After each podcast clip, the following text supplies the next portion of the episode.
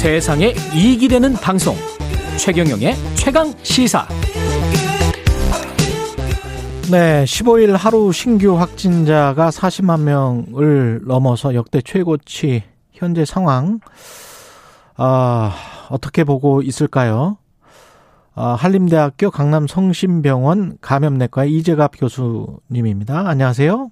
예, 안녕하세요. 예, 지금 신규 확진자는 이렇고 치명률은 계속 낮아지고 있고 사망자 숫자는 그래도 뭐 200명대 왔다 갔다.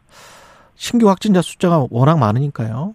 이게 네. 지금 병원은 지금 이렇게 그 어떻습니까? 굉장히 힘든 상황일 것 같은데 병원은.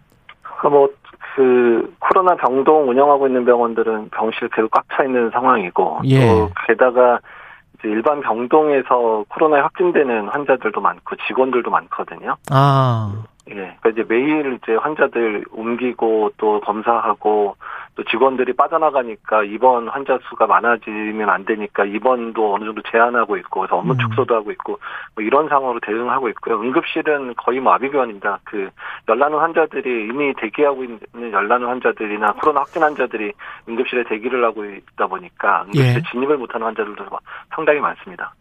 나이는 어떻게 되나요? 그 그런 그런 정도로 증세가 심각한 분들의 나이는 어느 정도입니까?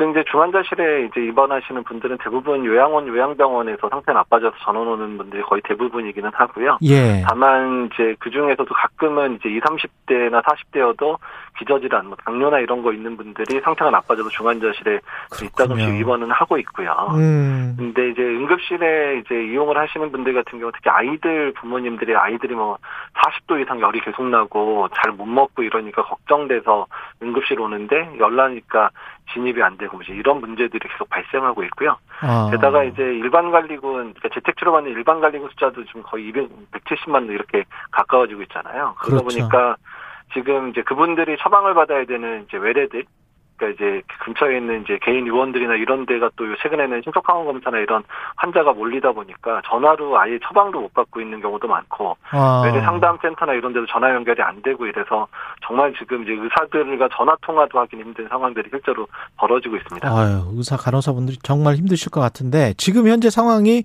코로나19 증상이 심하지 않은 환자는 일반 병상에서 지금 치료를 받을 수 있게 됐잖아요. 네. 이게 그러면 오히려 더 감염을 퍼뜨리게 되는 특히 병원에서 감염을 퍼뜨리게 되는 그런 요인이 될 수도 있습니까? 이제 그럴 수가 있는 거죠. 예. 지금 오미크론의 전파 정도가 우리가 이제 그 전파에 있어서는 최강이라고 얘기하는 홍역 수준 정도의 전파력을 가지고 있다고 그러거든요. 예. 근데 그래서 홍역 환자도 대부분 음, 다 이제 음악 격리실에 격리하고 보라고 얘기를 하고 있는 상황인데 전파력은 홍역 수준인데 이제 환자는 일반 격리실에 음압도 안 걸 안 걸려 있는 데서 보라는 얘기는 음. 병동 내에서 이런 감염 관리 부분들이 일정 포기하라는 얘기가 사실 같습니다. 근데 지금은 뭐 상황이 어쩔 수 없어서 이미 그렇게 되고 되어가고 있는 상황이거든요. 병동에 예. 확진자가 많다 보니까 한주 확진자가 병동으로 옮기지도 없는 상황. 또 중수본 차원에서 그런 환자는 지금 코로나 병동으로 못 옮기게 막아버렸습니다. 어제자로. 예. 네, 그러니까 일반 병동에 있다 보니까 이제 그 일반 병동에서 혹시 이실이 안 되거나 또 특히 병실이 없어가지고 당장의 확진자가 다른 병실을 못 빠지게 되면 하루 이틀에 이제 확진 안 된 분하고 확진된 분이 같이 있는 일들도 실제로 벌어지고 있거든요. 음. 교수님이 최근 SNS에 독감도 하루 40만 명씩 나오면 의료 붕괴가 온다 이런 말을 하셨는데 이게 의미하는 바가 커요. 예, 그렇습니다. 일단 그 확진자 규모가 너무 커지게 되면 음. 일단은 절대적인 중환자, 그러니까 의료 체계는 절대 수잖아요. 그러니까 그렇죠. 중환자 베드 수라든지 이런 건 정해져 있다 보니까 절대 중환자가 늘어나게 되거든요. 확진자가 너무 커지면 음. 의료 체계가 감당을 못 한다는 얘기예요. 그래서 예. 독감은 전파력이 모미크론의 한 7분의 1, 뭐 5분의 1이나 7분의 1밖에 안 되거든요. 예. 그러니까 이렇게 많은 확진자가 하루에 발생하지도 않아요. 그러니까 독감이랑 비교하는 것 자체가 어불성설이라는 얘기죠. 지금 정점에서 꺾이는 그 시기가 중요할 것 같은데 유행의 정점을 16일에서 22일로 방역 당국은 보고 있단 말이죠. 비슷하세요? 어떻게 생각하세요? 아, 근데 무슨 점쟁이도 아니고요. 이거를 날짜를 찍어가지고 어떻게 그렇게 예상을 합니까? 지금의 예. 유행 상황 자체가 악화되고 있으면 정점을 밀릴 수밖에 없는데 오늘 예. 확진자 규모가 60만 명 넘을 거예요. 오늘은 예, 예. 그럼 어. 지난주에 비해서 지난주 예측치를 이미 넘어섰거든요, 이번 주에. 지금 저 800만 명 정도의 확진자고 실제 확진자는 인구의 한 절반 정도는 되지 않을까요?